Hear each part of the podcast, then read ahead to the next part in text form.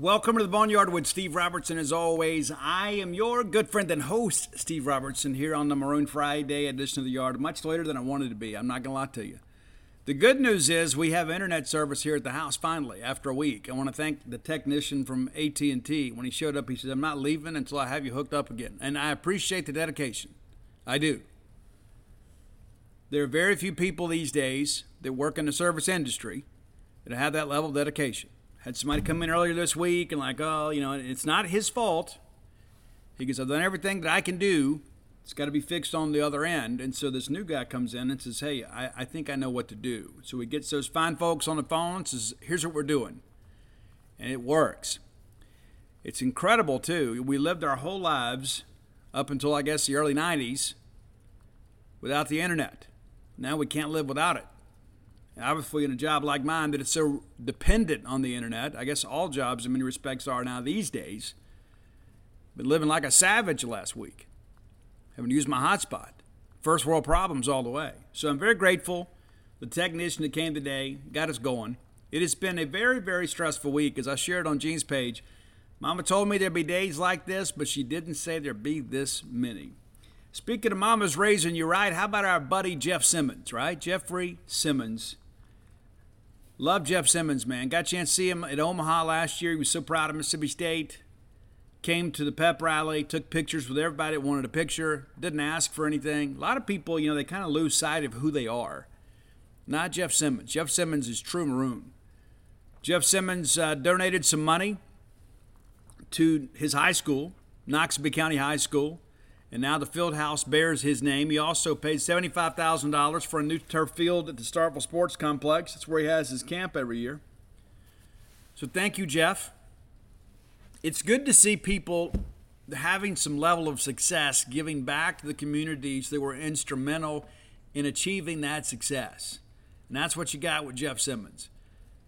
Great guy, man. And uh, Jeff has been through it now. It, it, hasn't been an easy road for Jeffrey Simmons by any stretch of the imagination. Everybody remembers that incident that happened, and there were a lot of people in the national media that wanted to paint him in a light that wasn't accurate.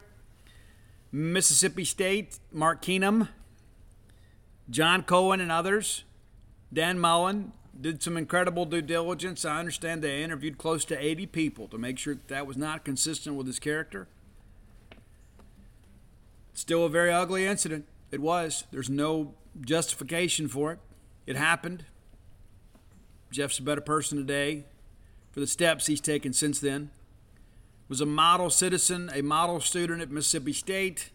He's not forgotten.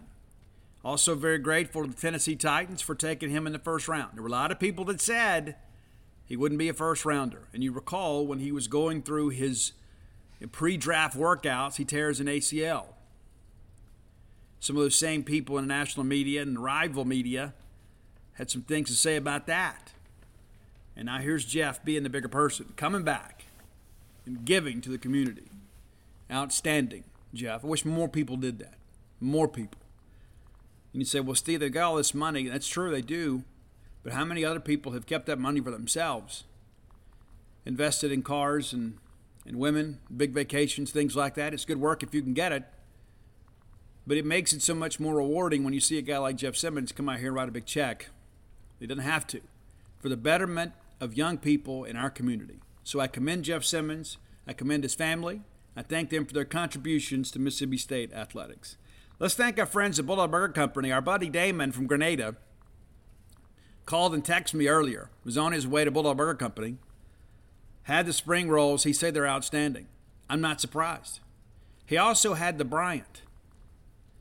So, Damon, thanks for supporting them, and thanks to all of you that support Bulldog Burger Company. A great place to do business, a great place to eat, a great place to meet, a great place to work. Three great locations to serve your University Drive here in Start Vegas, Gloster Street there in Tupelo, and the newest one, Lake Harbor Drive in the Ridge and Flowood area. Be sure and go check them out. And yeah, have those spring rolls. You like a good restaurant quality hamburger, look no further than Bulldog Burger Company. And maybe you don't fill up for a burger tonight. You're like, Steve, that's a lot of carbs for me. Maybe it is. Maybe you get that burger on a gluten free bun or get it on a bed of lettuce. You don't have to have a bun. I've done that several times. But if you want to eat really healthy, maybe get that BLT salad. I love it. I think it's the best salad I've ever eaten. the BLT salad. I get it grilled. You may like it fried. Either way, it's fabulous. An incredible portion, too. I've never finished it. No matter how hungry I am, I always get full at Bulldog Burger Company. You will too. Go check them out today. Bulldog Burger Company, the place where people go to meet. M E A T. All right, we, we had a show yesterday, and we got a show today. Got a lot of response from you guys, too. A lot of people reached out via social media. Say, Steve, I enjoyed kind of the deep dive into the 2021 season. I submit to you again, I don't think we're far off. I don't. I think special teams will be decidedly better than they were a year ago. And partially it's because we've upgraded the personnel. We've also made a coaching change here, and that's not a criticism of Matt Brock. Look, Matt gets it. They weren't getting it done last year. They were great the year before. 2020 special teams were outstanding. They weren't good in 2021. Matter of fact, they were a long way from good. They were abysmal.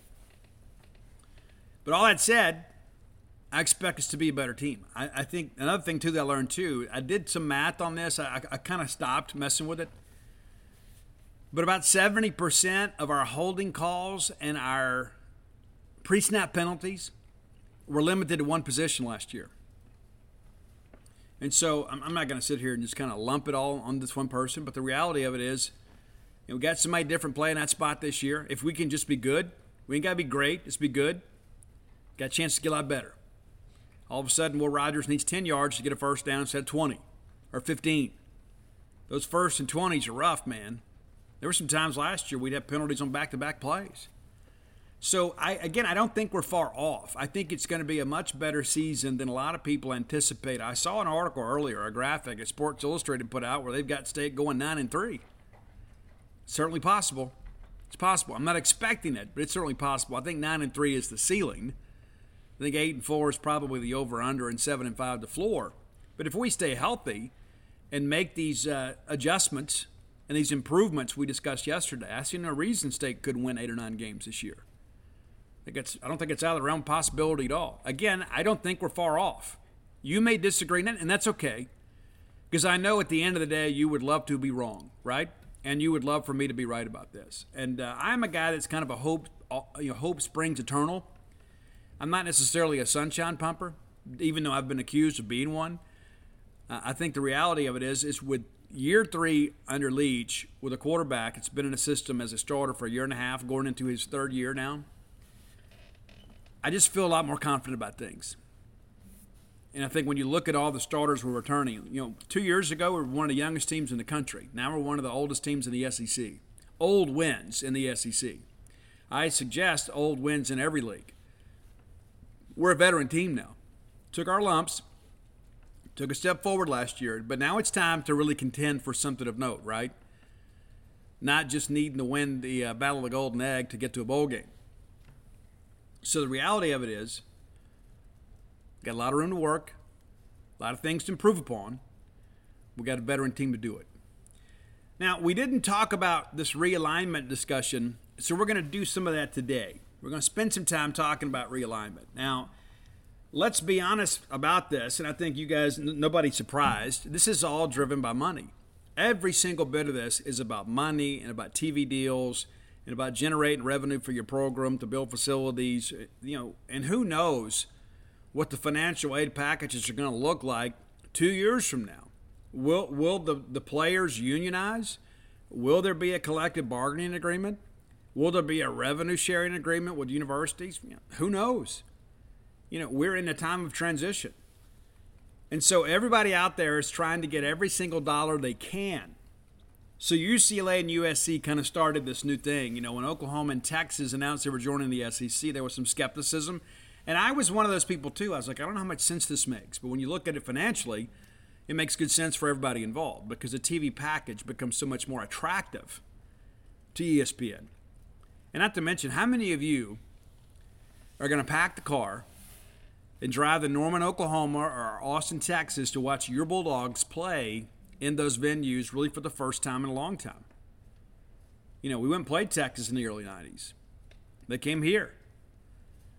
But it's a rarity, and now you're going to get a chance to do that every few years. You're going to get a chance to take that trip. And so the novelty of that is going to drive attendance. You don't think when Oklahoma comes to Davis Wade Stadium, we're going to see a lot of fans there. Never been there before. Want to come here to Cowbells? Come break bread with all of us. And when Texas goes and plays LSU, there's going to be a lot of people like, hey, I've always heard about Death Valley. I want to go see it. So it's not just the TV package, it's just the attendance as well, and it's also good for the communities.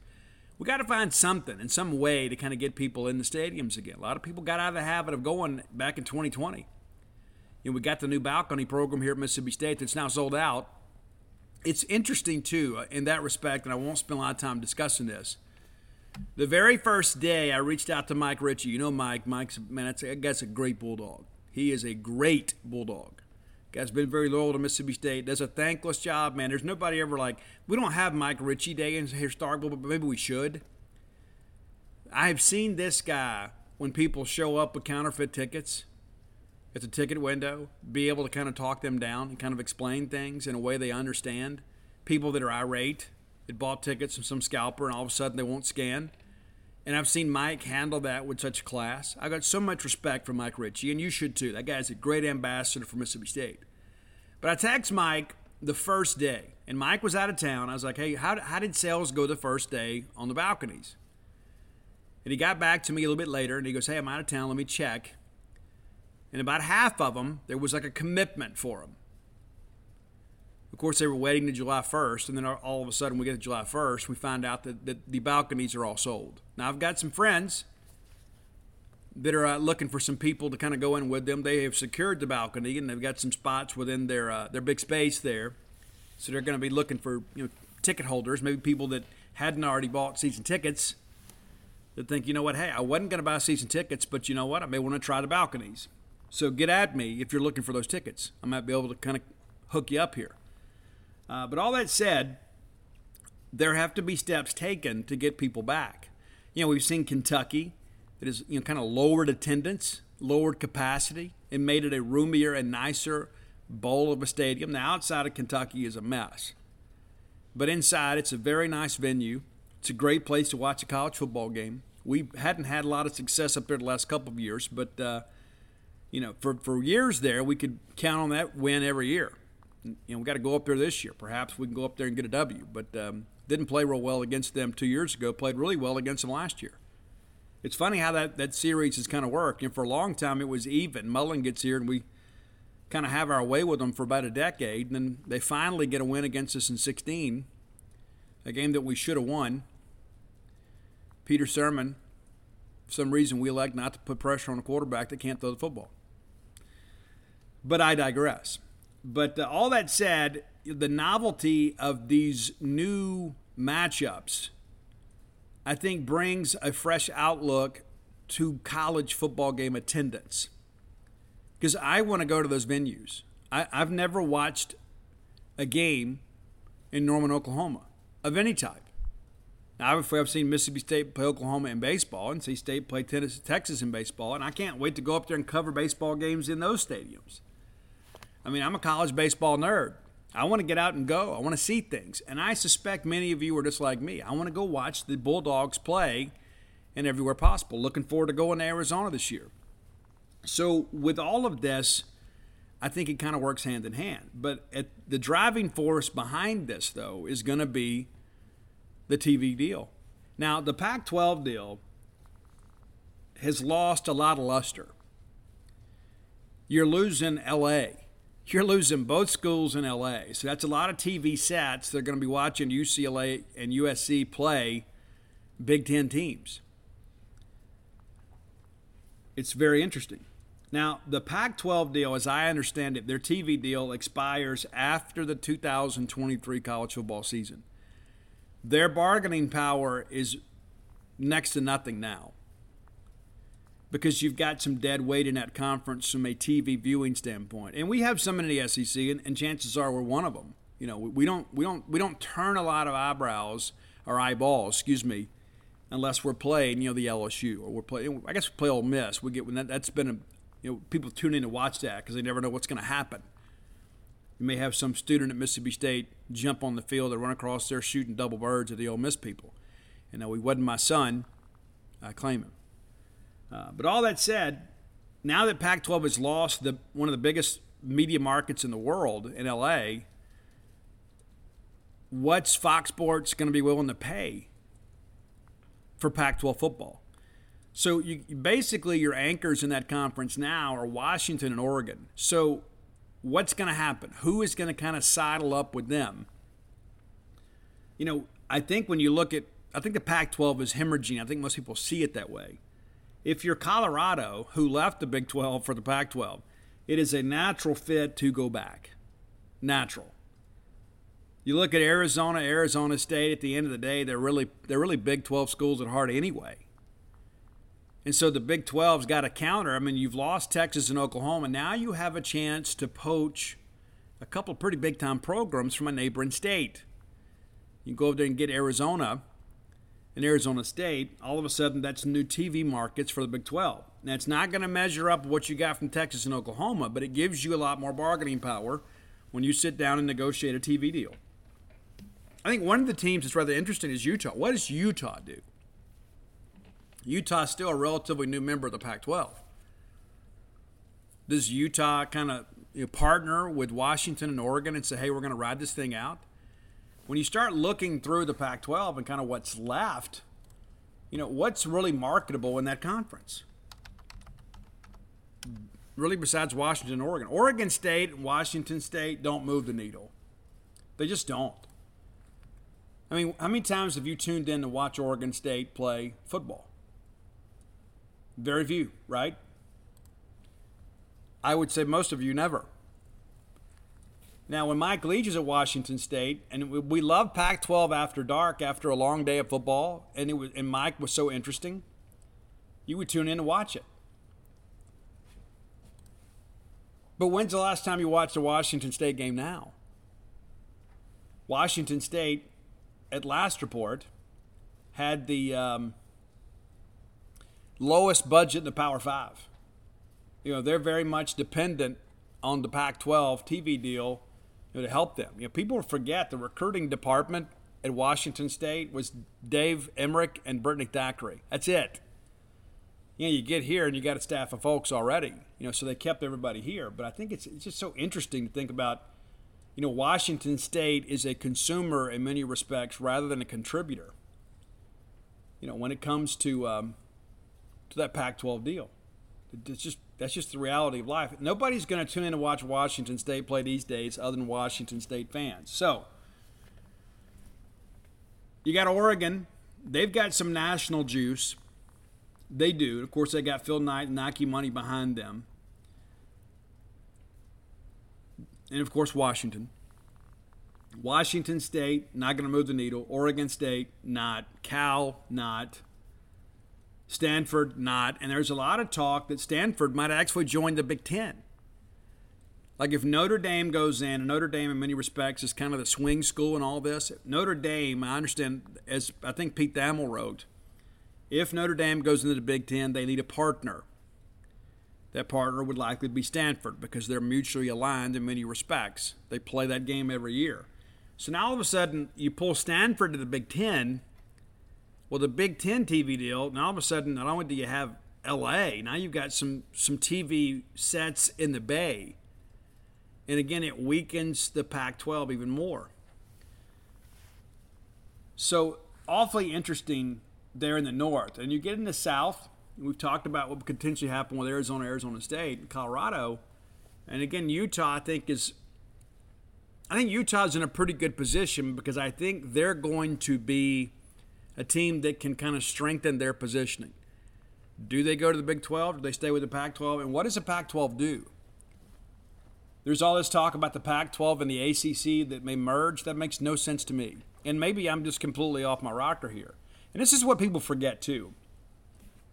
This is not just about football. People are like, oh, there's going to be these great Super Bowl, I mean, these, these super conferences for football. And, you know, you got to send your softball team too.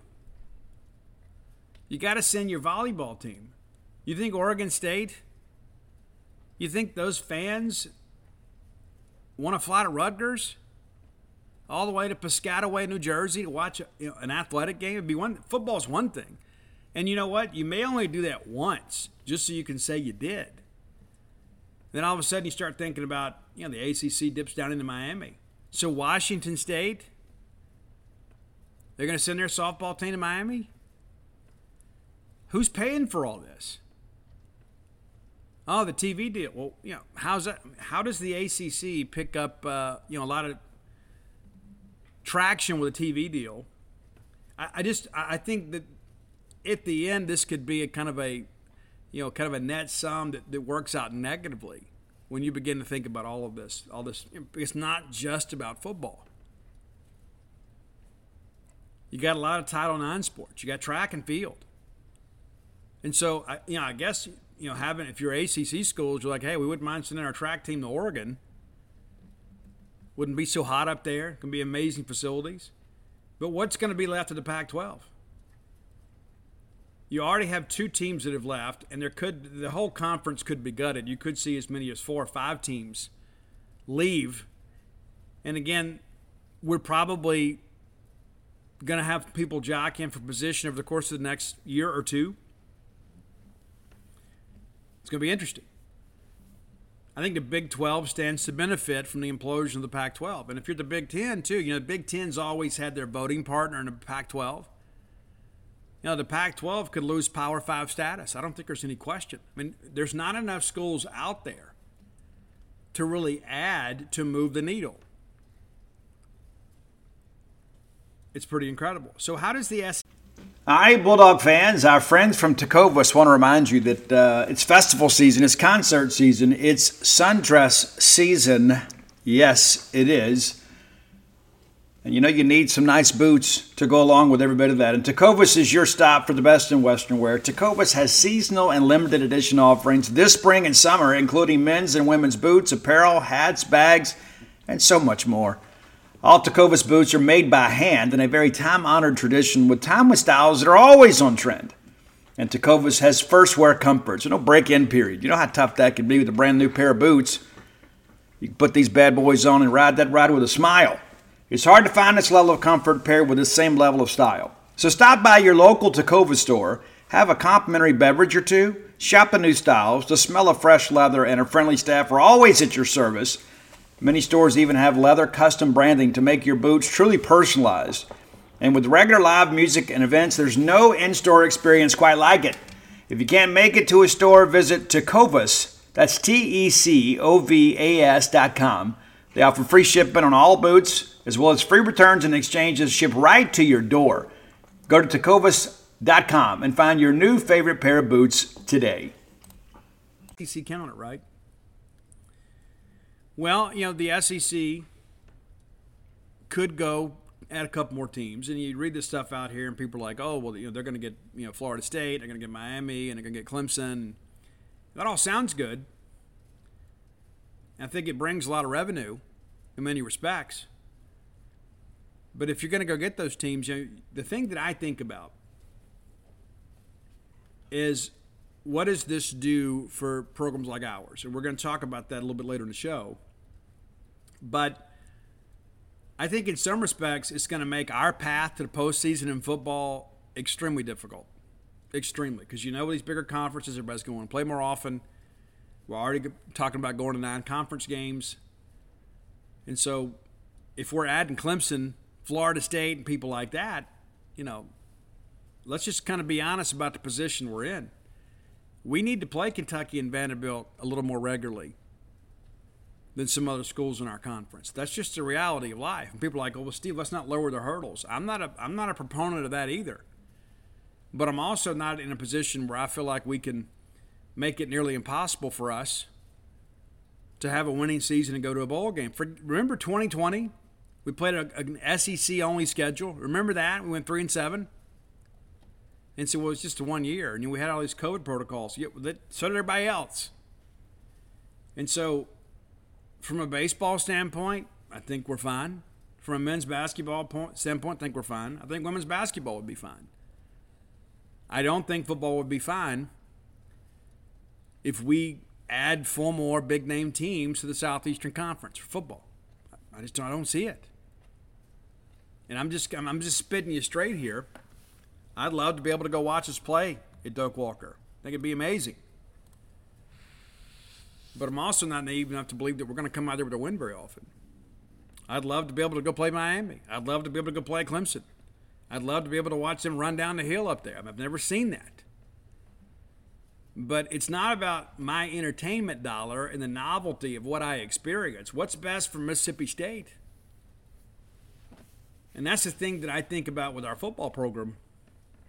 You know, we have to be a little bit different at Mississippi State. We do. We can't just go out there and run the Alabama offense, you know, with less than Alabama talent and expect to get Alabama results. I mean, it's just not practical. But when I think about the NIL world, what is going what's this going to do to recruiting? Now all of a sudden you got more teams in the league, and yeah, you recruit against some of these teams, but now all of a sudden you're going to have teams that are recruiting in the Southeastern Conference recruiting footprint a lot more. So more competition. So how are we going to measure up? How are we going to be able to contend with all these NIL deals that are now attached to scholarship offers? And it's all unofficial, but it's still happening. And so I'm a little bit worried about it, to be honest with you. I am. I'm a little bit worried if the SEC expands, what that does long term for our football program. And I think at the end of the day, if they're going to do this and we're going to make, you know, 10, 15, 20 more million dollars, you, you have to do it.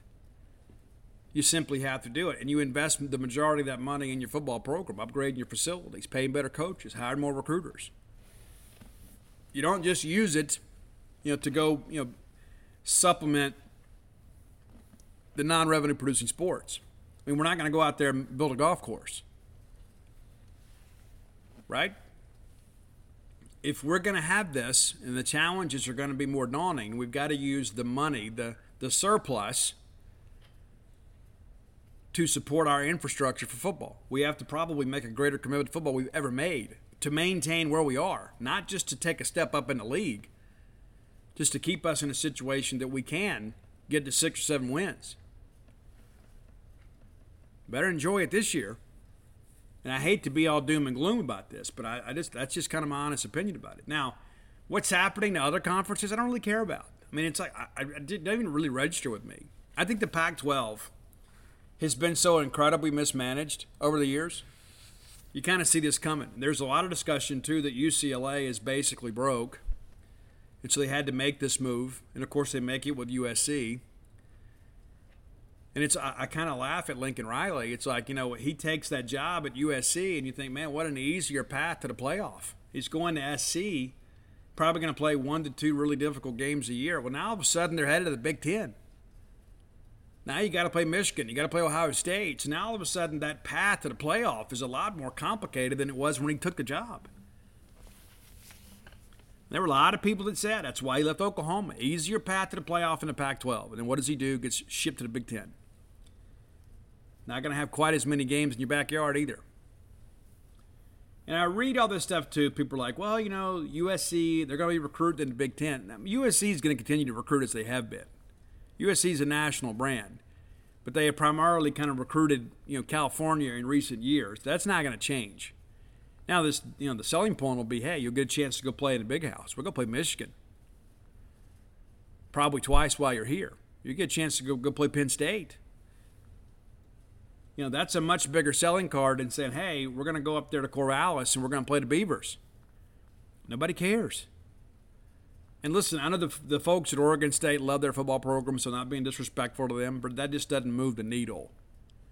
So I don't, I don't agree with these articles about how recruiting will change for USC and UCLA. I think they will continue to do what they've always done, and that's recruit their home state very well and and uh, spot recruit kind of around the country. I don't think that changes. I think it changes some for us if we expand. Like if we go out and absorb some of the ACC, I think it brings more spoons in the pot because it's in the natural recruiting footprint. It's not like USC, and then they'll, they'll spot recruit the Big Ten, but they're not going to go out there and go head to head with Michigan, Ohio State for very many kids. Not that they're not already doing. It's not like some kids all of a sudden is going to say, you know what, hey, USC came and played a game at my favorite school stadium. I'm going to go there. I mean, you never know what guys are going to experience, but the reality of it is, I, I just don't think that changes much. And we talked about Notre Dame too. Now, Notre Dame obviously is always in a position to benefit because everybody wants Notre Dame. You know, for years, You know, there was a talk about Notre Dame's going to join the Big East. When I was a kid, that was the talk. And I guess they did in basketball. And then there's this talk about they're going to go to the ACC, and they didn't. And then they basically have played a Big Ten schedule, played a lot of teams in the Big Ten, so it's in their footprint. And their, their TV deal runs out in 2025. So I don't think Notre Dame has to make a decision today. I think Notre Dame could be in a situation too where they're like, you know, hey, we'll just remain independent and keep playing these schools. But, you know, what happens long term when it comes to the playoff? If Notre Dame doesn't have a conference ally or an alliance or an affiliation, if we can work all of our A's in there, what's their path to the playoff? Because if more of these teams are going to have to play more conference games, you know, they're, they're going to drop the Notre Dame game. If everybody's got to pick up another another conference game, well, you're going to make sure that your non-conference games are winnable because there are a lot of teams in the conferences that are going to be a lot like us. They're going to need – that fourth non conference game to make a bowl, more times than not. So if Notre Dame's scheduling takes a step back, what does that do to them when it comes to the FBS playoff rankings? So they got to be careful in what they do. But I think in many respects, they're the most coveted program in the country that's essentially a free agent. They kind of always have been. They've done things their way. I mean, I remember being a kid thinking Notre Dame's always on NBC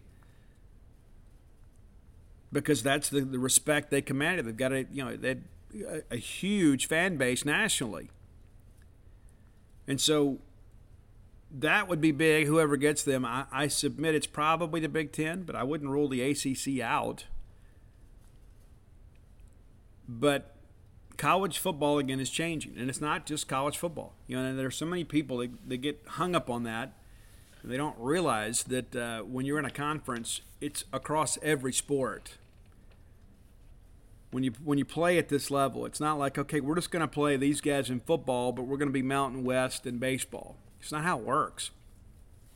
So, uh, you know, we'll kind of move forward. You know, of course, there's some basketball only schools out there that play in some major conferences that don't that don't field football teams. Just kind of like you see with Cal State Fullerton in baseball.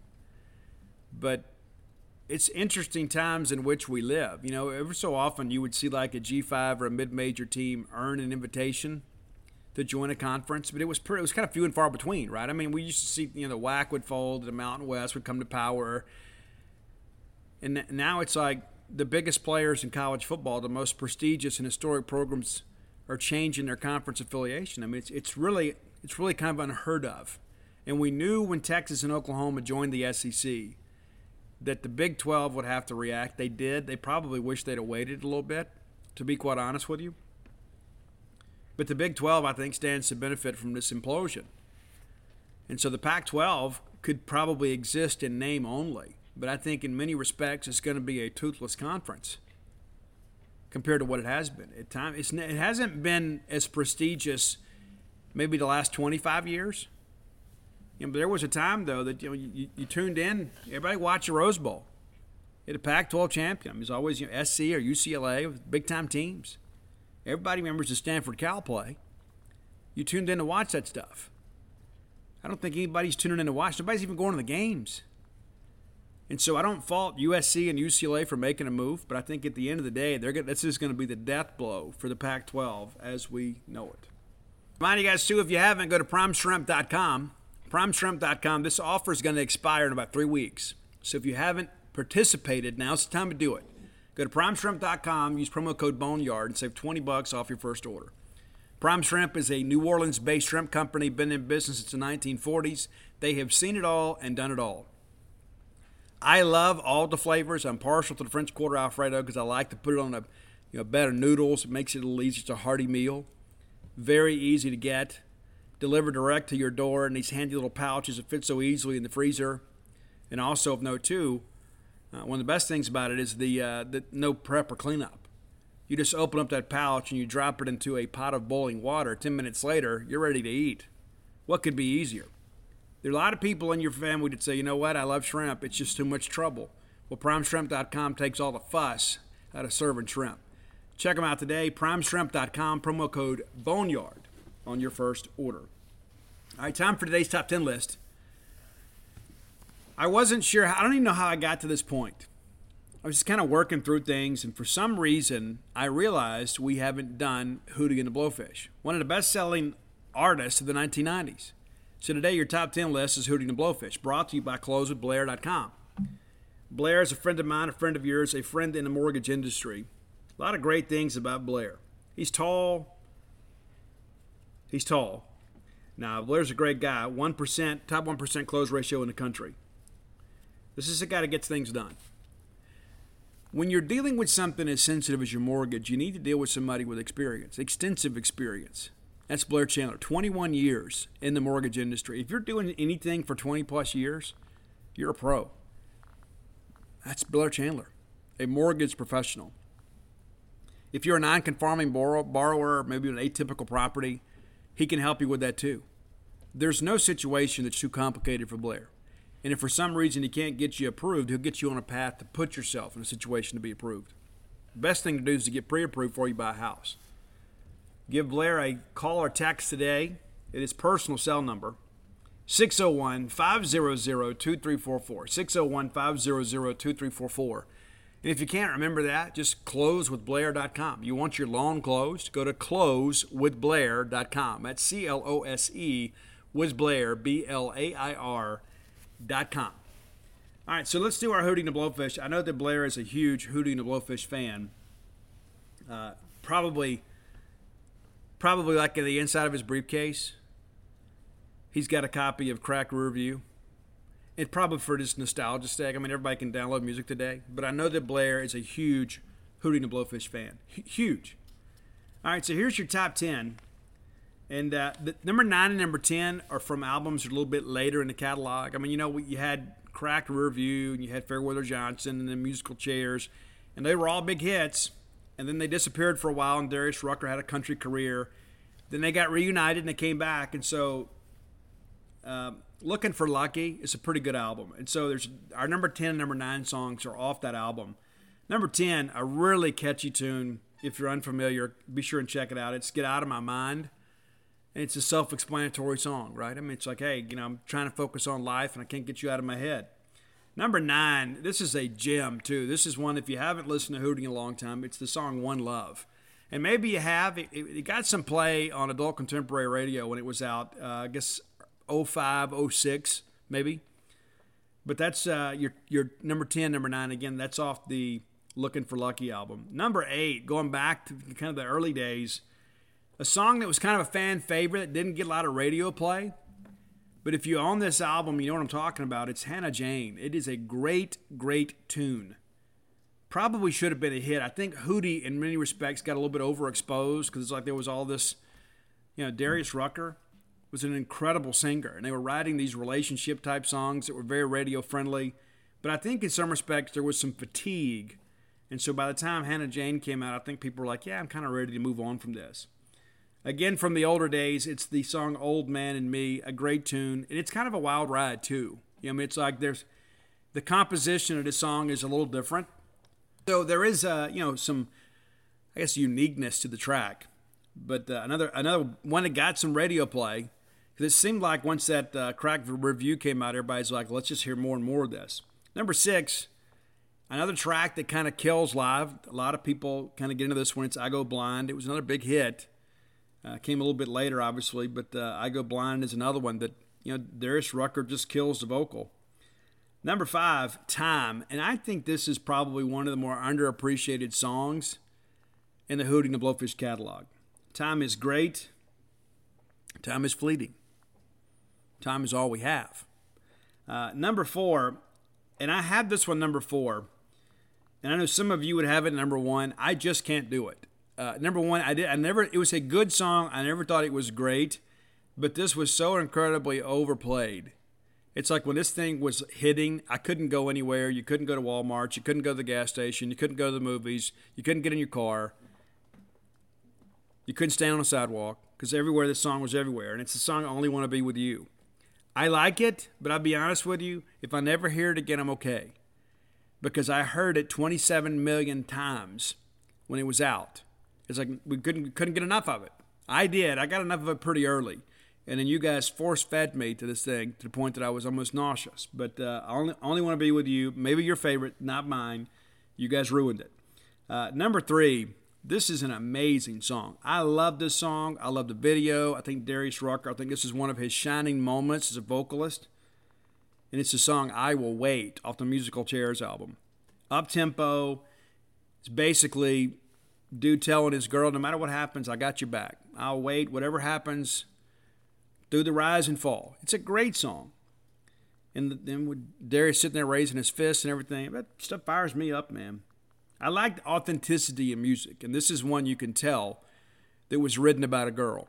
This was written about somebody that, that somebody in the band loved. And I think that really comes across in, in the song. Number two, one of the saddest and most genuine songs that these ears have ever heard. I love the song. I've lived part of this song in my life, and maybe that's why it resonates so much with me. And as somebody who's battled addiction, you know, for uh, for most of his life, I can relate.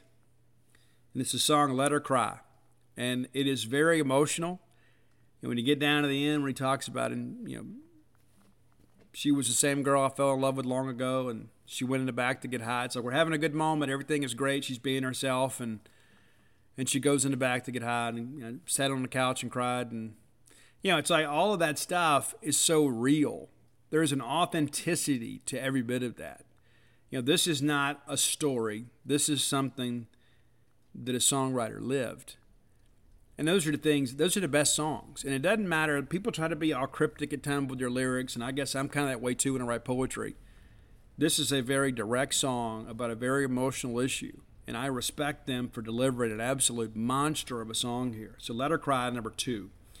And number one, I think this is the definitive Hootie the Blowfish song, which is why it's number one. It's Hold My Hand. And it's the one in many respects, like kind of like I only be, want to be with you. It was everywhere. It just wasn't as irritating. Like I only want to be with you got to be irritating. I don't think Hold My Hand did, but it seemed again like you, you couldn't get away from the song. And again, I think these are guys from Columbia, South Carolina. What's incredible too is I work with a, a lady she was a fellow manager of mine when I was in retail furniture business. It was from Columbia, South Carolina, attended South Carolina when Hootie and the Blowfish were there, and one of her friends dated a guitar player. And so I heard about Hootie and the Blowfish from her just as things were kind of taking off. And maybe that's one of the reasons that I got sick of it all so earlier. Is because, you know, when it started being played on the radio, I had already heard some of the stuff. But uh, they were a great band. They were a great college band that hit it big. And you know, Darius Rucker, of course, has uh, gone on to have some amazing solo success. The guy's extremely talented, and so wanted to give these guys their due. And uh, I know there are a lot of people out there that kind of hate on them because they were successful. That, that's what you know. Success will make you more enemies than anything else. My dad told me that when I was uh, graduating high school. And uh, I have never forgotten that, and I have learned and lived long enough to see that come true. Success makes you more enemies than anything else. And so when I see people kind of hate on bands like this, especially bands like this that haven't done anything stupid, it's just jealousy. It is. You know, it's just the reality of it. It's like, oh, I'm so sick of these guys. Uh, and I get it, you know, because you know rock radio out there and top 40 radio, it's like there, there are so few headliners these days. They will absolutely inundate you with songs that they know people know and people are going to enjoy, and they overplay them, which is one of the reasons I don't listen to terrestrial radio. But uh, that and all the stupid commercials. But I respect these guys. I think Darius Rucker is uh, is an absolute American gem. And uh, interesting too, when I was doing my research for this list, he said that "Let Her Cry" was the first country song he'd ever written, and it's really not a country song, but you can kind of hear that in the arrangement a little bit. It is an incredible song. But uh, again, number one, Hold My Hand. So if you have an idea for the top 10 list, reach out and let us know. The best way is to DM Roy on Twitter at Dawgmatic67. Some of you hit me up on Facebook, and I try to forward them to, to Roy. I'm very busy, and sometimes I forget. So please forgive me. But Roy can be found on Twitter at Dawgmatic67. That's D A W G M A T I C 67. Roy also had a second interview today, so we're keeping our fingers crossed for our buddy Roy. I knew, I knew the guy would land on his feet. Very optimistic about Roy's chances. Roy's a great guy. If you, if you know Roy, to know Roy is to love him. The guy is a great guy. He really is. And I'm glad that he reached out. We've become friends. I don't have a lot of real friends. I've got a lot of acquaintances, but people that I really consider friends, and Roy's one of them. So uh, I look forward to. Uh, working with Roy for the foreseeable future on these lists. It's funny too when I mentioned today we're doing Hootie and the Blowfish. He said they have enough songs. So man, they've had probably a dozen top 40 hits. He said that's why you're the boss. Well, sometimes it works out, sometimes it doesn't. But uh, again, very grateful for Roy and his contributions to our show and our little Boneyard family here. So again, reach out, let us know if you have ideas for the top 10 list, and uh, appreciate your support of the list, man. Every so often, Roy will like hey man, so and so's creeping up on the top 10, so and so's in the top 20. And it's like you think, as many of these lists as we've done, and as successful as it's been, it would be very difficult to slide in the top 20. And it is, because we have had some huge numbers. But occasionally, somebody slides in. I really, 38 Special did really well. I thought it would be better than it has been. But one of our highest risers here as of late's been, you know, the best of the 504 with m- m- Mannie Fresh. How about that? How about that, Juvie? Glad that we can kind of share that again with uh, other people. So we're gonna we're gonna dip into that too a little bit next week. We'll get back on our regular schedule next week too. Now that I have working internet. So appreciate your guys' support of the top ten list and of our good buddy Roy. All right, this segment of the show brought to you by Campus Bookmart. Our friends at Campus Bookmart, the lovely, talented Susie, Miss Kathy Brown, Miss Pam Minyard, everybody up there will treat you like family because in their minds you are family.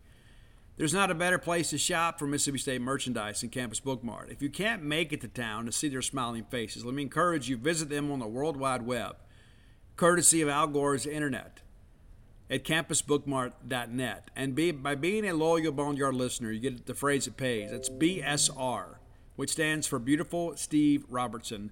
And that gets you free shipping on all orders over 50 bucks. Again, that's campusbookmart.net net promo code BSR. Mom, I'm telling you, the kids want new Mississippi State merch. They do. They, they don't know how to tell you.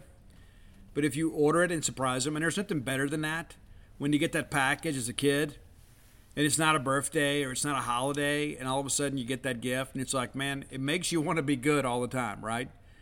Well, why'd you give me this? Well, because I love you, right? I do it for my kids. I'd say there was a time there when Amazon first came out and I don't spend a lot of time on Amazon anymore unless I'm looking for concert shirts. But uh, you know, I would buy my kids something once every couple months, man. I, I, would order it and not even tell them it was coming, just because I loved them, not because I wanted to spoil them, but because they were good kids, did a good thing, and uh, lived good lives, and didn't give uh, me a lot of trouble. So. I encourage you, maybe surprise your kids with some Mississippi State merch. And you know what, Dad? You could do that too. You don't need mom to do it. You could just order everybody some shirts and be glad you did. All my books are there too. So if you haven't filled out your collection, you can do so.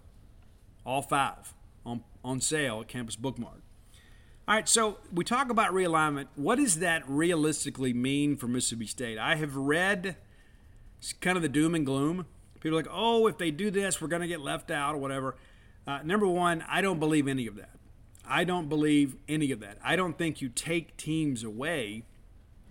I think you're adding teams too. I think the SEC is solvent. I think the SEC holds the cards, and I think our commitment to football in the last 20 years has been amazing.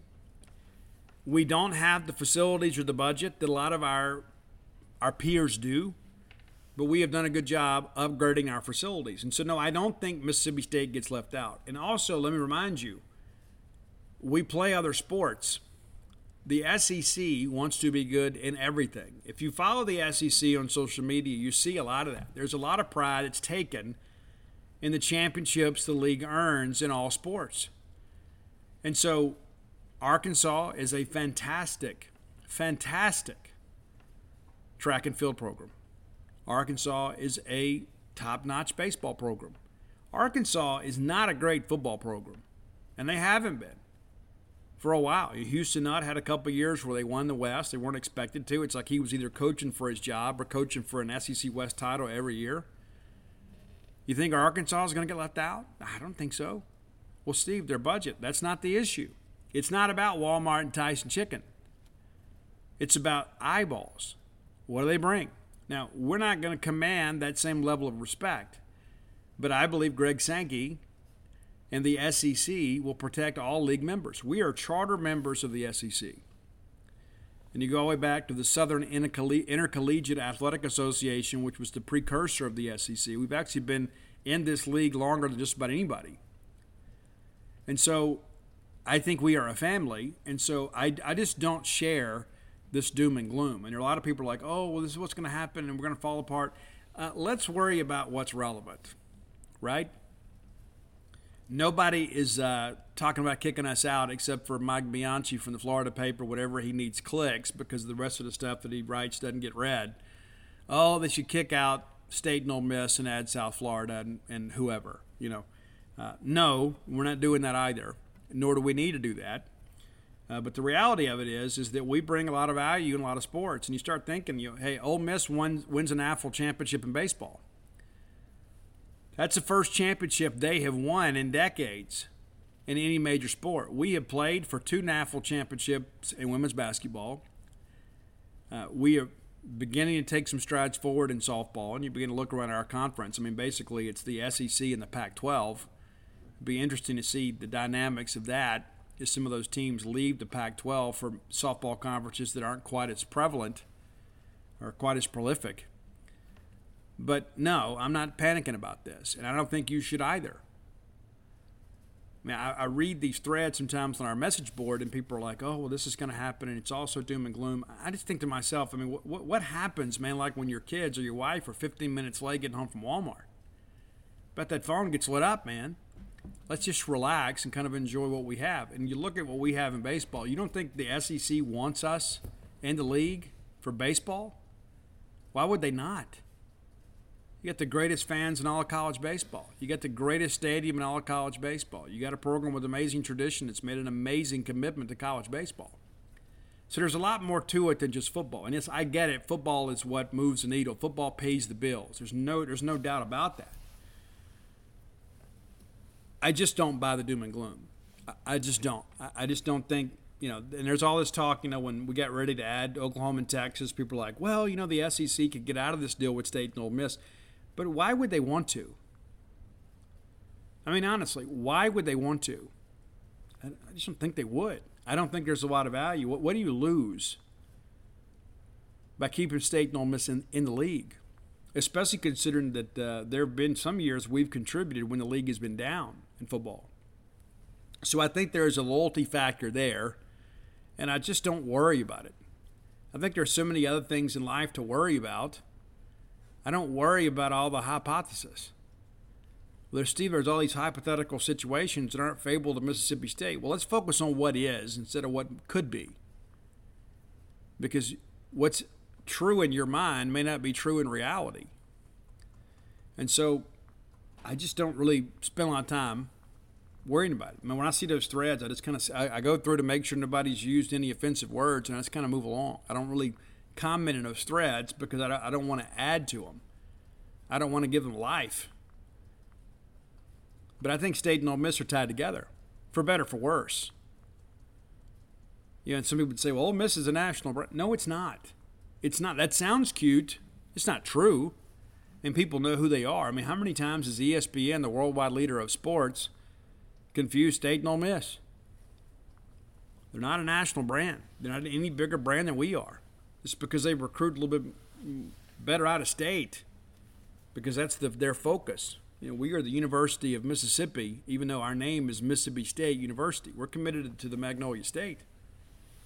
And so I share that because I think it's important that we understand that we do bring value to the Southeastern Conference. It's not like the Mississippi State of yesteryears, where we were just kind of fortunate to be along for the ride and get a big check. You know, we're contributing to the bowl coffers every year too. We're contributing to that TV package every year too. And I think having Mike Leach makes us more attractive in many respects know, it's not like the years that, you know, the lean years that we've had at times where the only people tuning in to watch us are Mississippi State people. You know, people will watch Mississippi State play. Now, when Mississippi State's playing Tennessee State, the only people watching this are us and the handful of Tennessee State fans that are out there. But how many big games have we had at Davis Wade Stadium in the past 15, 20 years? You know, Dan Mullen, to his credit, coached a lot of big games at Davis Wade Stadium. I mean, a lot. You remember how crazy it was when Auburn came in here and we played them to be number one in the country? We went to Alabama, played it on CBS, Everybody in the country was watching us. We had Dak Prescott. We were the number one team in the country going on the road to play Alabama, and people were rooting for us to do it. Think about what happened when Mississippi State women's basketball beat UConn. Everybody in the world was rooting for Mississippi State. It is one of the biggest moments in the history of women's basketball. And your university was on the floor. Morgan Williams shot. It was not just a shot for Mississippi State, the shot for the game of women's basketball. Proved that anything could be done. And that's our player. That's our hero making that shot. A hero for the entire country. People wanted to see the streak broken. You don't remember last year? We're getting ready to go play for an national championship. I shared with you guys before about how many people came up to me and said, Steve, we're really pulling for Mississippi State. It's time you guys got one. Heard a lot of that from the LSU fans that were in attendance, and there weren't many there were a lot of people up there that said, hey, you know, it's time. It's time for Mississippi State. We're pulling for those Bulldogs. So there is interest in our programs. And, I, you know, you look around at the Oklahoma States of the world, you know, there's interest in that program too. I mean, Mike Gundy has been very loyal to those guys, Oklahoma State. You know, I think Oklahoma State losing Texas and Oklahoma hurts their TV viewership tremendously. It hurts their attendance. I mean, are, are people really going to tune in to watch Oklahoma State and Utah play or Arizona? Probably not. Probably not. I think Oklahoma State's team that probably hurts the worst in this thing. But do you think Oklahoma State gets left out when they when they form these alliances, these super football conferences people are talking about? It's not going to happen. It's just not. And I know it's easy to worry about that. We Mississippi State folks who are like we're born warriors. You know, I had somebody tell me once, God, it was an Ole Miss fan, and uh, not that I want to give them credit for much, but what he said was true. He said he went to an Egg Bowl game with two of his cousins. One was a Bulldog fan, one was a Rebel fan. The game was close, and the Bulldog fan kept saying, We're going to find a way to lose this game. And his Ole Miss cousin was like, "We're going to find a way to win this game." And lo and behold, Ole Miss won. And he thought, you know what? I, I think I'd rather be their fan. And there is this defeatist attitude that's in our culture sometimes at Mississippi State. It's like we, we don't expect good things to happen for ourselves. And I really felt like after we won the national championship in baseball, that we had kind of shot a bullet in that. We didn't have to deal with that anymore.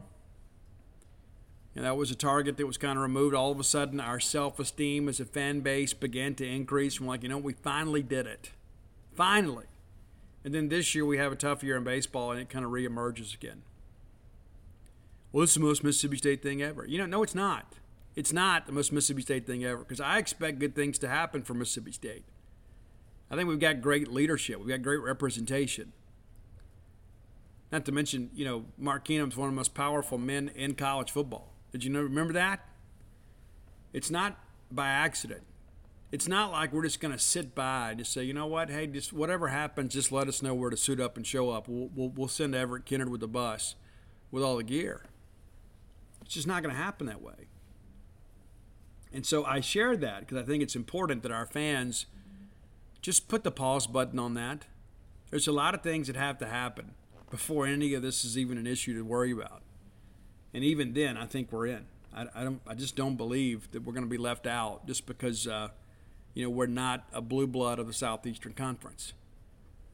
I think we have strength because we're a member of the Southeastern Conference. I think there's some other teams out there, you know, like the Cals of the world and Oregon State, that maybe don't have a bright future to think about. They can look at this and they could be a team without a conference at least in the Power Five. I don't think we're in that position at all. I think we're in a much better position. And so I'm sure we will discuss this a lot over the course of the next two years as college athletics begins to kind of reshape itself. But at this point, I don't think there's anything to worry about. I think that's an important part of it. I think there are a lot of people out there. It's like, oh, we won an national championship and now the world is going to fall down around us. I, I, just don't believe that either. You're welcome to believe it, and uh, you know I look forward to coming back later and saying I told you so. I just think that with the the system that's in place now that Mississippi State is actually in a good place. Call me naive, but that's uh, that's how I feel about it. Now you come back later and say, you know what, Steve? Hey, it didn't work out for us, and then I don't know what to tell you. You know, but I just don't believe that there is a realistic scenario where Mississippi State is left out of the Southeastern Conference. It just makes no sense to me. I think a lot of people out there are, you know, I think they expect so little from Mississippi State that we always expect bad things to happen to us. And I wish we could breed that part out of the fan base. I really, I really do. And I say that with the most sincerity that I can possibly muster. It's one of the things about some segments of our fan base that really irritate me. It's like we are constantly forecasting failure. We constantly expect bad things to happen. I, I, I don't share that. And I, will be honest with you, I think the moment it changed for me was in 1998. 1998, we should have destroyed Arkansas on the football field. We should have. We dominated that game, but we kept having to kick field goals. We kept having to kick field goals, kept having to kick field goals. Should have put that thing away really before the half. And then lo and behold, Arkansas comes back and takes a late lead, and I was like, "Well, here we go. This is this is how it is at Mississippi State." And Wayne Madkin led us down the field, and I remember Chris Randy getting the big play up there, getting us the field goal set up for us, and Brian Hazelwood settles over the kick, and I said out loud in my home, "He's going to miss it." Because I had grown up a Mississippi State fan. Because great things never happen to us. That was the story of our athletics programs, is the near miss, right? I said he's going to miss it.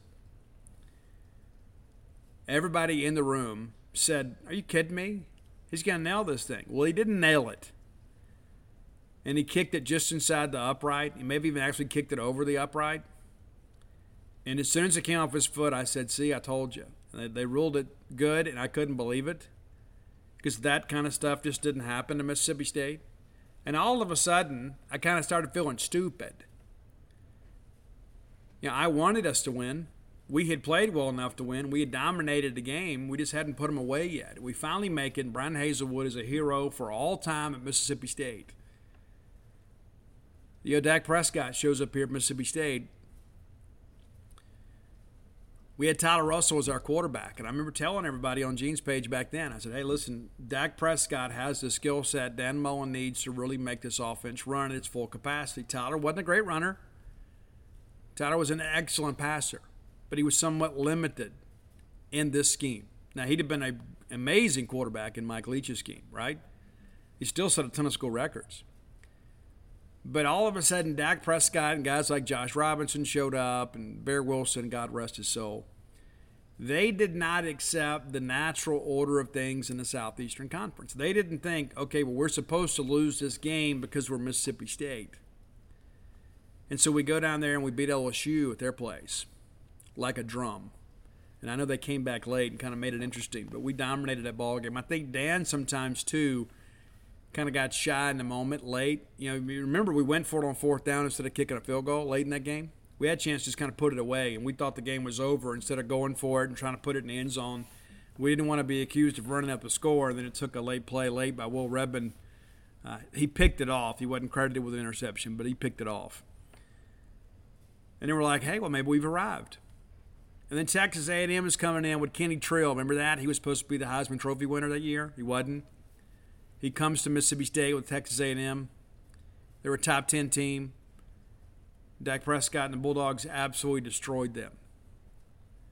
And then Auburn comes in. Everybody's thinking, okay, well, this is it. You know, Florida State's won.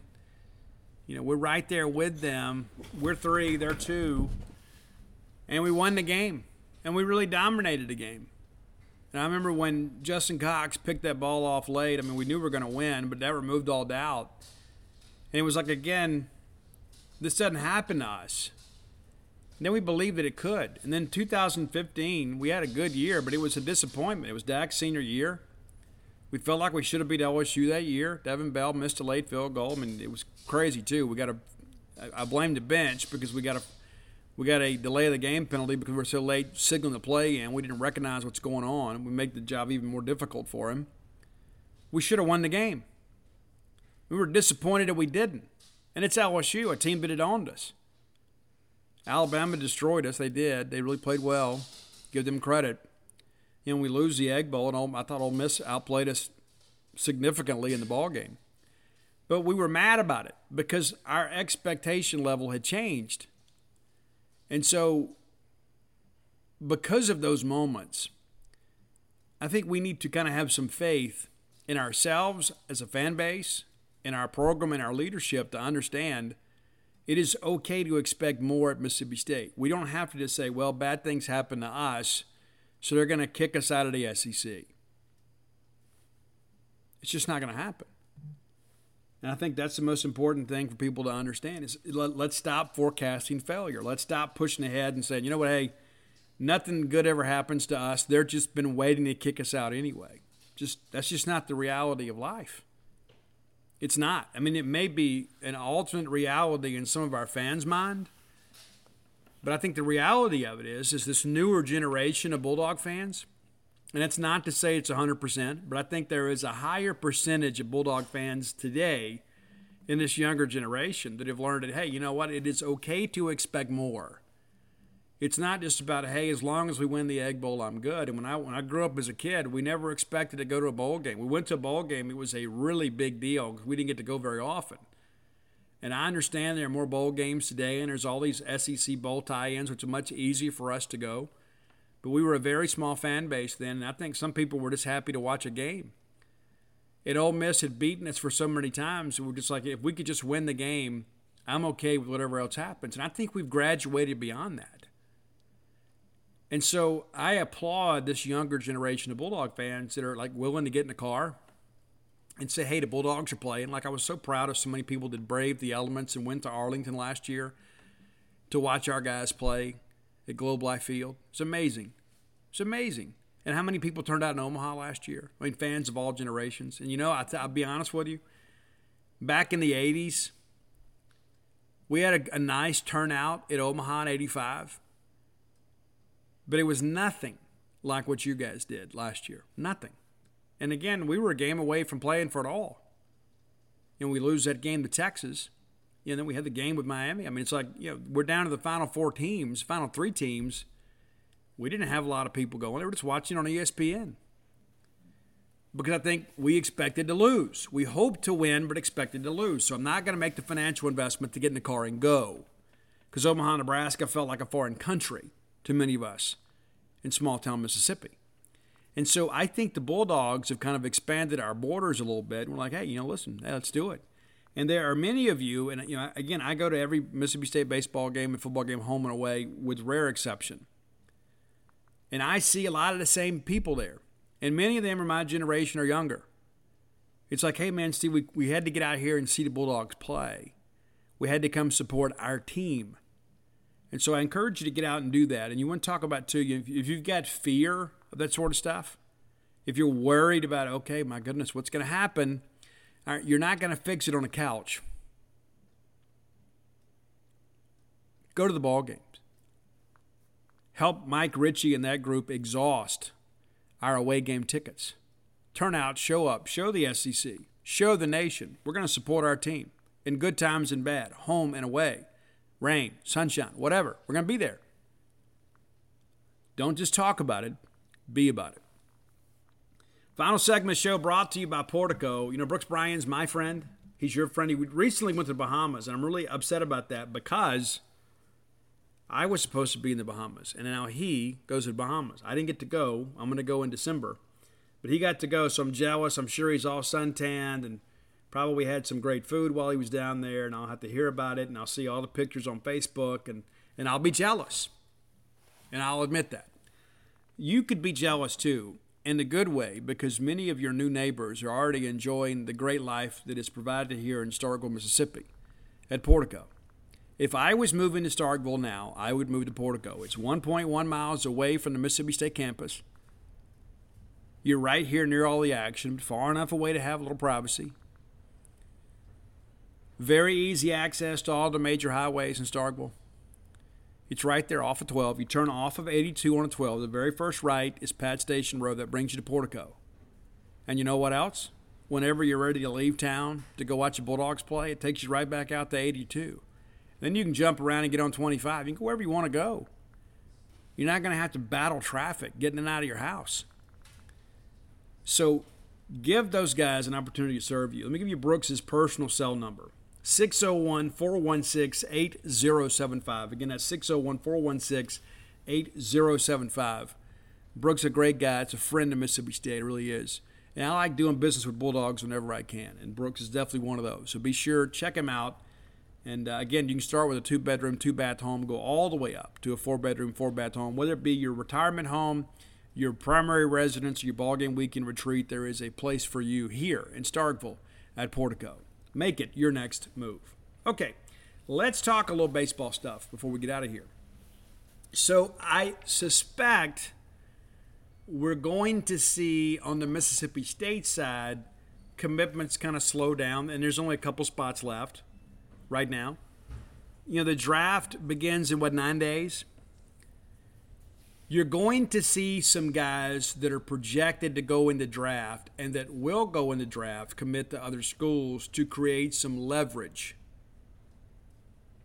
I don't think we're going to see that with Mississippi State. I think we're seeing it with Arkansas. I think we're seeing it with LSU. I think there are some teams that have got some guys committed in recent days. They're just kind of hoping for the best. And that, there's nothing wrong with that. It's like, hey, we're going to take him. And if he doesn't get drafted, we've got a heck of a player. Right? But there are going to be some guys that commit. And let's say, for an example, maybe you're at kind of a, a dead end program with no chance to get to Omaha. So you commit to a contender. Well, now all of a sudden, you're basically telling Major League Baseball, it's like, hey, yeah, I could stay here at, you know, Sam Houston State, all due respect to those guys. Um, but I'm going to go to Texas.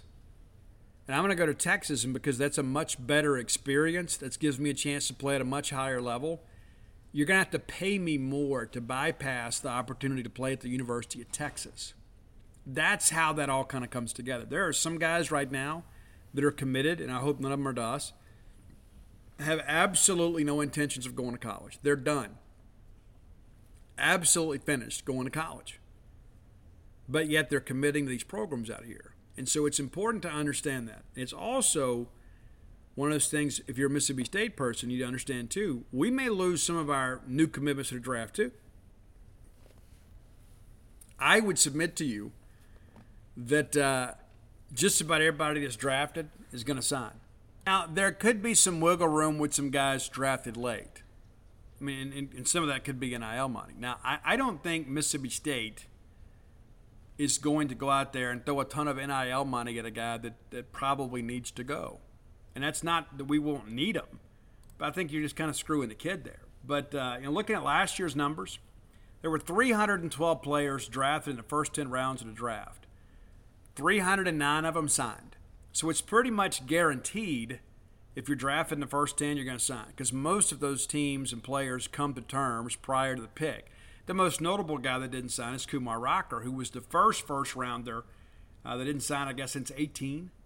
I think let me check my notes here. I believe it's correct. Yeah, 2018. And that year there were three, and two of them were connected to Mississippi State. JT Ginn being one of them, and Carter Stewart. Carter Stewart, of course, played over in Japan. And Matt McLain uh, was drafted. Carter Stewart was the number eight pick in the draft and then didn't sign. And some of that sometimes too, guys don't sign. It's because it's a physical type situation. Maybe you know that they, maybe they're not severely injured, but they're kind of dinged up a little bit, and so they try to pay you less than slot, and so that's kind of how things shake out. And they're like, you know, what, I'm not going to sign for this. So traditionally, guys that are drafted in the top ten rounds are going to sign. And I guess last year it was just a handful of guys that didn't, as we talked about. But uh, we may have some guys drafted late. Now, I think it's important to understand too.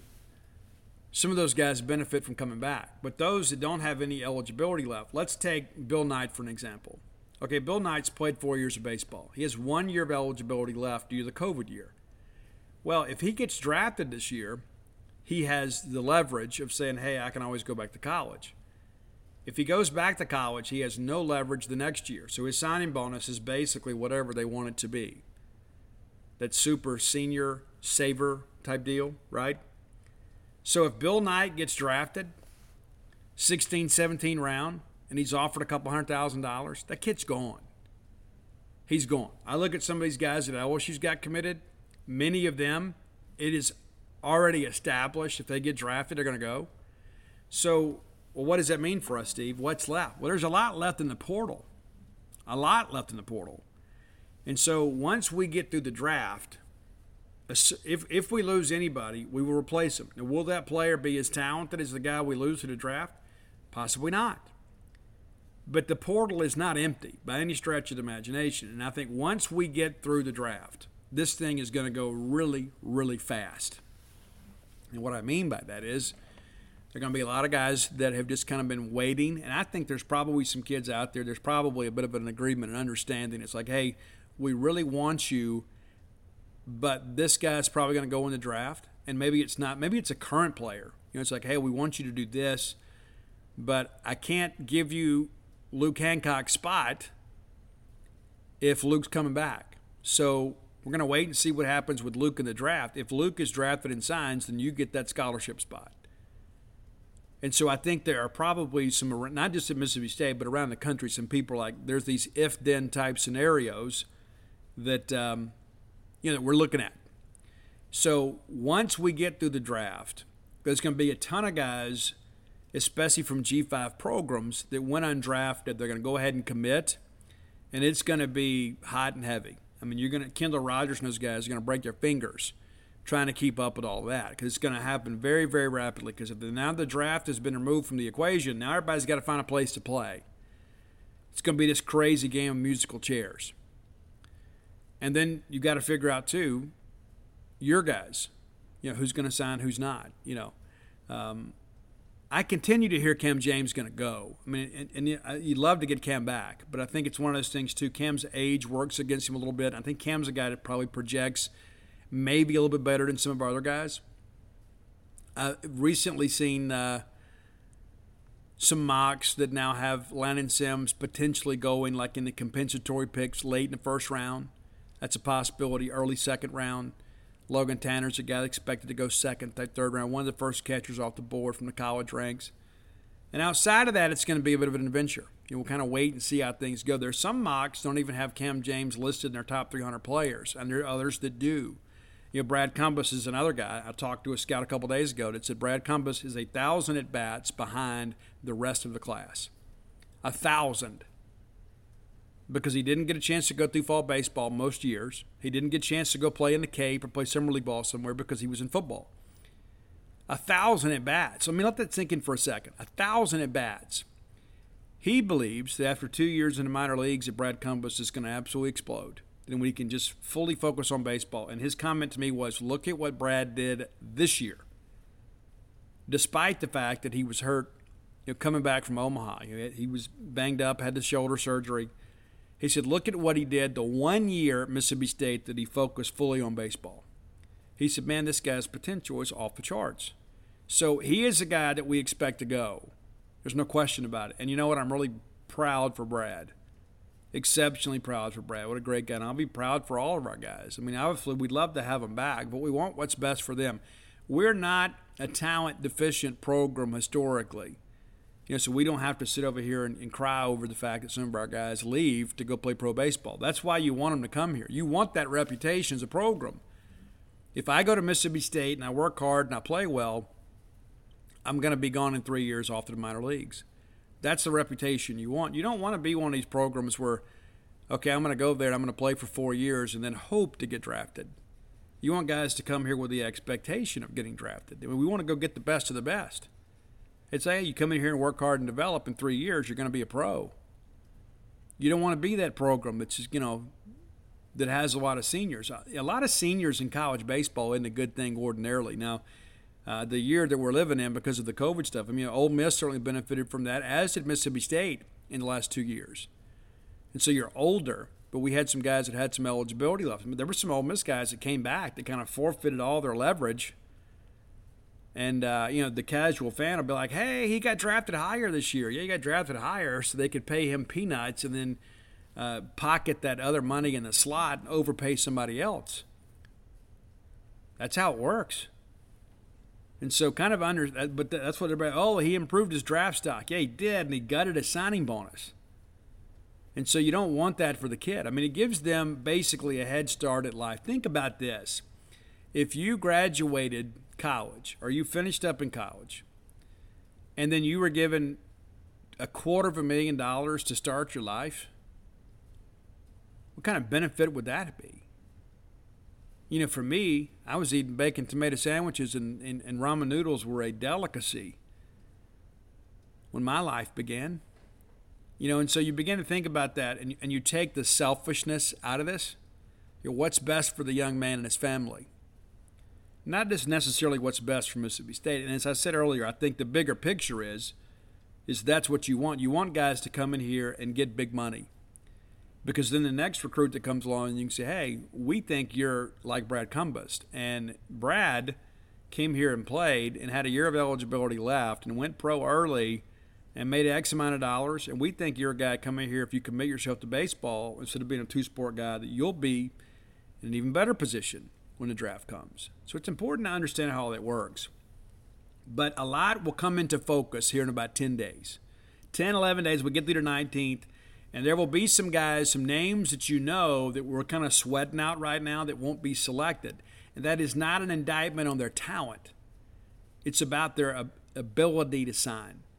When you only have 20 rounds of draft, ain't like it was years ago where you could go waste a pick. You know, it's like they didn't draft our boy Elijah MacNamee, but they go draft that quarterback from Florida as for a public relations release. Stupid, man. Still burns me up, man. Absolutely burns me up. Elijah MacNamee was treated that way. But now with 20 picks, you can't go be cute. I mean, you can't go out and draft Mike Tyson just to be cute. You know, years when you had those, you know, all those picks, you could just throw something out there just to kind of be funny. It's not like that anymore. You got only 20 picks, and the current collective bargaining agreement is locked in the draft at 20 rounds for the foreseeable future. And so they're not going to waste picks. They're going to draft guys that they expect to sign. There's not going to be a whole bunch of you know draft and follow stuff like it used to be. Used to they would go draft a guy, and if they had some bonus money left over, they'd make another run at him, and sometimes they would sign because they could pay him over slot. It's a different dynamic now. So when a guy gets drafted, you got to expect them to sign, and then there'll be a handful that don't, that have leverage that'll come back. But these guys that have got four years of college experience under their belt, if they get drafted, they're going to sign. I mean, with rare exception. And to be honest with you, like, I, re- I wouldn't want Mississippi State. Let, us say, for an example, let's say Brad Cumbest gets drafted, and let's say his signing bonus is $200,000. I wouldn't want Mississippi State to come in and say, hey, Brad, we'll give you 200000 this day. Okay, he gets a $200,000, but what if he comes back next year and gets injured? What if he has a worse year? What if he comes back and all of a sudden now he's drafted into a worse organization and there's an organization that's not as invested in him because they could pay him $5,000 or so to sign instead of 200,000. That might be best for us for one season, but how is that better for the kid for the remainder of his life? It's not. It's not good. And so I don't want to have that reputation as a program that we're going to be selfish and we're going to screw kids just to win a couple of extra ball games. We ought to be able to recruit at a high enough level to be able to do that anyway. That we don't have to go out there and spend our money. And if we're going to use our NIL collective money, I, I would much rather use it on a guy that's got three more years of eligibility than one. It's just not smart. Now, I understand some programs out there are going to think, you know, hey, we're a player away from winning an national championship. We need this guy back. And there'll be some schools that'll do it. There'll be some schools with big budgets that'll do it. You know, I hear some things out there You like Sonny DiChiara. What's going to happen with him? You know, Sonny doesn't project real well at the next level. He doesn't. And I don't think he's going to command a high draft pick. I mean, he's, he's not really that tall. He's kind of a stationary defender. So, uh, you know, that could be a situation that you watch where it's like, hey, you know, he gets drafted late. Maybe they offer him $150,000. Auburn may say, hey, listen, let's get him back right? I mean, this is the same school that signed Cam Newton, right? I mean, so Sonny D, one of the biggest names in college baseball last year, you know, and Auburn obviously played exceptionally well. They went to Omaha. And so you get Sonny D back, and you're thinking, hey, we can get back to Omaha. We're going to return a lot of this team together. So I can understand the temptation for a guy like him that doesn't project quite as well. Brad Cumbest is a much more projectable big league ball player. The guy's got exceptional size. Doesn't have the home run numbers that Sonny does, but you know, is Sonny going to be able to make the adjustment? Brad can play left field. Brad can be a corner outfielder for you. Brad can run a little bit. Sonny didn't do those things. But there will be some guys like that that are, don't really project well as Major League Baseball prospects that are really good college players that forego the draft to get a little money in their pocket. And maybe there's some guys out there that you look at and say, you know what, hey, this guy's never going to be a big leaguer. So he's probably going to maybe sign and then go play in the minors for a year or two and then go sell insurance or go get a job with his degree. And so maybe the reality of that situation is maybe this is better for him. You know, I look at Luke Hancock. You know, Luke is a guy that's going to be drafted as a catcher that hadn't caught a whole lot. He caught a little more this year. You know, Luke's guy that probably benefits from coming back as far as draft stock goes. But, you know, I don't know that Luke, I don't know that Luke has had the year to get really get somebody to take a big chance on him and make an investment in him. So when you kind of look at the Sonny D thing with us, you know, would this be a situation where we look at Luke and say, Luke, we'd like to have you back. And so rather than you go pay for peanuts, we can make you a deal. I, I don't know. But let's be honest about Luke Hancock. And I love Luke Hancock to death. I don't think he's a big leaguer.